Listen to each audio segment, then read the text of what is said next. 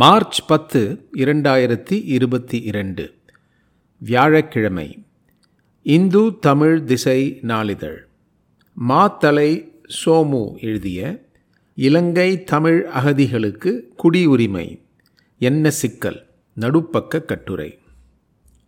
தமிழகத்தில் முப்பது ஆண்டுகளுக்கும் மேலாக அகதிகளாக தங்கியிருக்கிற இலங்கை தமிழ் அகதிகளுக்கு இந்திய குடியுரிமை வழங்க வேண்டும் என தமிழ்நாட்டு அரசியல் கட்சிகள் மத்திய அரசை வலியுறுத்தி வருகின்றன.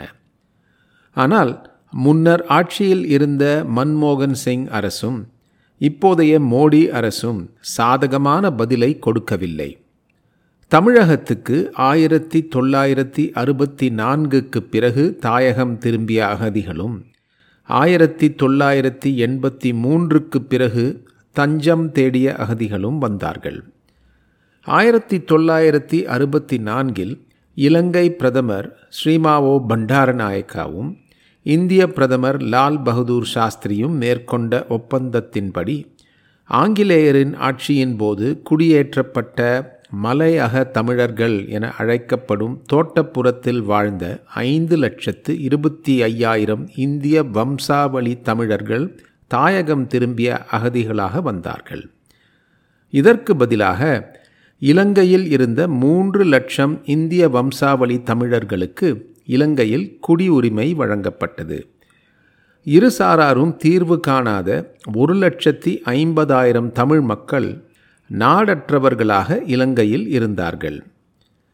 நாடற்றவர்கள், ஸ்டேட்லெஸ் என்ற சொல்லின் பொருளையும் அச்சொல்லின் பின்னால் வாழ்ந்த மக்களின் துன்பங்களையும் அரசியலர்களும் பெரும்பான்மையான மக்களும் உணர்ந்திருக்கவில்லை.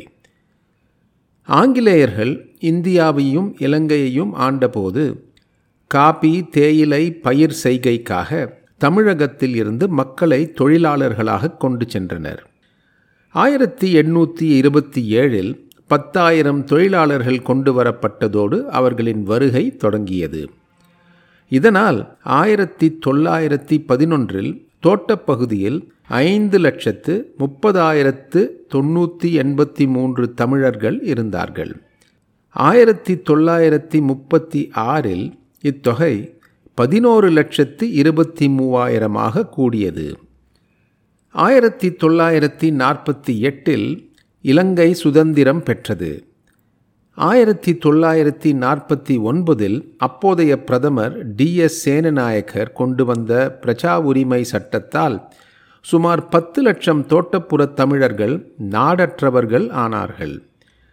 இதில் வேடிக்கை என்னவென்றால் ஆயிரத்தி தொள்ளாயிரத்தி நாற்பத்தி ஏழில் நடந்த பொது தேர்தலில் நாடாளுமன்றத்துக்கு வாக்களித்து ஏழு இந்திய வம்சாவளி தமிழர்களை உறுப்பினர்களாக தேர்வு செய்தவர்களே புதிய சட்டத்தில் நாடற்றவர்கள் ஆனார்கள். இச்சட்டம் இலங்கையில் தமிழர்களின் எண்ணிக்கையை குறைக்கும் நோக்கத்துடன் கொண்டு வரப்பட்டது. இச்சட்டத்தால் நாடற்றவர்கள் தொழிலாளர்களாக வேலை செய்து வாழலாம், ஆனால் உயர்கல்வி இல்லை, சிறு வர்த்தகம் கூட தொடங்க முடியாது, நாட்டை விட்டு போக இயலாது. சுருக்கமாக சொன்னால் தோட்டங்கள் என்ற திறந்த வெளிச்சிறையில் வாழும் நிலைக்கு தள்ளப்பட்டார்கள். இவர்களில் பெரும்பான்மையானோர் இந்தியாவையே அறியாதவர்கள், இலங்கையில் பிறந்தவர்கள். இவர்களில் ஆயிரத்தி தொள்ளாயிரத்தி நாற்பதுக்கு பிறகு குறைந்த எண்ணிக்கையிலானவர்களே இலங்கை வந்தவர்கள். இவர்களை உள்ளடக்கியதே ஸ்ரீமாவோ சாஸ்திரி ஒப்பந்தமும் அதற்கு பிறகு செய்யப்பட்ட அகதிகள் குறித்த ஒப்பந்தமும். நூறு ஆண்டுகளுக்கும் மேலாக இலங்கையில் வாழ்ந்த, அங்கேயே பிறந்த மலையக தமிழர்களை நாடற்றவராக்கியதன் உள்நோக்கமே இலங்கையில் தமிழர்களின் எண்ணிக்கையை குறைப்பதே ஆகும். இதனை செய்வதற்காக சிங்கள அரசியலர்கள் கட்சியை தாண்டி கைகோத்தனர். இதற்கு அப்போதைய தமிழ் காங்கிரஸ் தலைவர் ஜிஜி பொன்னம்பலம் உள்ளிட்ட சிலரும் கைதூக்கினார்கள். எஸ் ஜே வி செல்வநாயகம் சட்டத்தை எதிர்த்தார். ஆனாலும் சட்டம் அமலாகி அந்த மக்கள் நாடற்றவர்களாக வாழ்ந்தார்கள். ஆயிரத்தி தொள்ளாயிரத்தி ஐம்பத்தி எட்டு, ஆயிரத்தி தொள்ளாயிரத்தி எழுபத்தி ஏழு, ஆயிரத்தி தொள்ளாயிரத்தி எண்பத்தி மூன்று ஆகிய ஆண்டுகளில் தமிழருக்கு எதிராக நடந்த இனக்கலவரத்தில் அந்த மக்கள் பெரிதும் பாதிக்கப்பட்டார்கள். நூற்றுக்கணக்கானவர்கள் கொல்லப்பட்டார்கள். ஆயிரத்தி தொள்ளாயிரத்தி எண்பத்தி மூன்றுக்கு பிறகு இலங்கையில் நடந்த உள்நாட்டு யுத்தத்தால் பாதிப்படைந்த இலங்கை தமிழர்கள் அகதிகளாக தமிழ்நாட்டுக்கு வந்தார்கள். இவர்களில் இந்திய வம்சாவளி தமிழர்களும் அடங்குவார்கள். ஆனால் அவர்களில் பெரும்பான்மையானோர் இலங்கை திரும்பிவிட்டனர். ஏனைய இலங்கை தமிழர்கள் தமிழக அகதிகள் முகாம்களில் இருக்கிறார்கள். இவர்களின் எண்ணிக்கை ஒரு லட்சத்துக்கும் மேலே இருக்கும். எப்படி பார்த்தாலும் இவர்களின் அகதி வாழ்க்கை முப்பது ஆண்டுகளுக்கும் மேல் ஆகிறது. இவர்களின் முகாம் வாழ்க்கை மோசமானது என்று குற்றச்சாட்டுகள் வந்து கொண்டே இருக்கின்றன.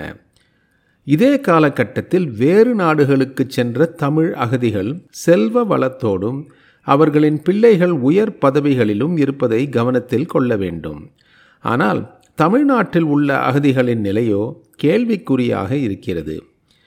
ராஜீவ்காந்தி படுகொலைக்கு பிறகு மத்திய மாநில அரசுகளின் புலனாய்வு அமைப்புகளின் கெடுபடி கடுமையாக ஆனது. மொத்தத்தில் அவர்களின் வாழ்க்கை துன்பக்கேணியை போன்றது.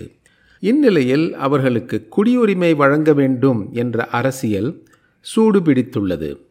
அதே நேரத்தில் இலங்கை குடியுரிமை கொண்டவர்களான இவர்களை திரும்ப அழைப்பதில் இலங்கை அரசு அக்கறையே காட்டவில்லை. அதற்கு முக்கிய காரணம், இந்தியாவுக்குள் ஸ்ரீமாவோ சாஸ்திரி ஒப்பந்தம் மூலம் ஐந்து லட்சத்துக்கும் மேற்பட்டவர்களை அகதிகளாக அனுப்பி வைத்த அரசியல் தந்திரமே ஆகும். இந்நிலையில் இப்போது அகதிகளாக இருக்கும் இலங்கை தமிழர்களுக்கு இந்திய குடியுரிமை வழங்கினால் அது இலங்கை அரசுக்கு மகிழ்ச்சியானதாக இருக்கும். அகதி தமிழர்களுக்கு குடியுரிமை வழங்குவதால் ஒன்று, இலங்கை தமிழரின் மக்கள் தொகையில் வீழ்ச்சி உருவாகும். இரண்டு, அவர்கள் வாழ்ந்த இடங்கள் சிங்கள ஆக்கிரமிப்புக்கு ஆளாகும். மூன்று, நாடாளுமன்ற உறுப்பினர் தொகை குறையும். ஏற்கனவே ஒப்பந்தத்தின் மூலம் ஐந்து லட்சத்துக்கும் மேற்பட்ட அகதிகளை தமிழகம் உள்வாங்கியிருக்கிறது. கச்சத்தீவு கைமாறி போய்விட்டது. முள்ளிவாய்க்கால் யுத்த முடிவுக்கு பிறகும் அரசியல் முடிவு வரவில்லை. சீனர்களின் ஆதிக்கம் இலங்கையில் அதிகமாக இருப்பதோடு சீனர்களின் குடியேற்றமும் கூடியிருக்கிறது. சீனர்களை அழைக்கும் இலங்கை அரசு தமிழகத்தில் உள்ள இலங்கை தமிழர்கள் குறித்து மௌனம் சாதிப்பதன் பின்னணியை உணர வேண்டும். ஆகவே தமிழகத்தில் தங்கியிருக்கும் அகதிகளின் நிலையை இரு வகையில் கையாளலாம். ஒன்று, இந்தியாவில் தங்க விரும்புபவர்களுக்கு மட்டும் குடியுரிமை வழங்கலாம். இரண்டு, மற்றவர்கள் தாயகம் திரும்புவதற்கு இலங்கை அரசோடு பேசி முடிவு காண வேண்டும். இப்பிரச்சினைக்கு முடிவு காணும் வரை ஒன்று, தமிழகத்தில் தங்கியிருக்கும் தமிழ் அகதிகளுக்கு தனியான அடையாள அட்டை, எப்போது வந்தார்கள், எங்கே இருக்கிறார்கள் என்பது போன்ற விவரங்களுடன் வழங்க வேண்டும். இரண்டு, தனியாரிடம் வேலை செய்ய அனுமதி பத்திரம் வழங்க வேண்டும். மூன்று, மாணவர்களுக்கு உயர்கல்வி வழங்க வேண்டும். நான்கு, வாழ்வாதாரத்துக்கான நிதி, உணவுப் பொருட்கள் வழங்க வேண்டும்.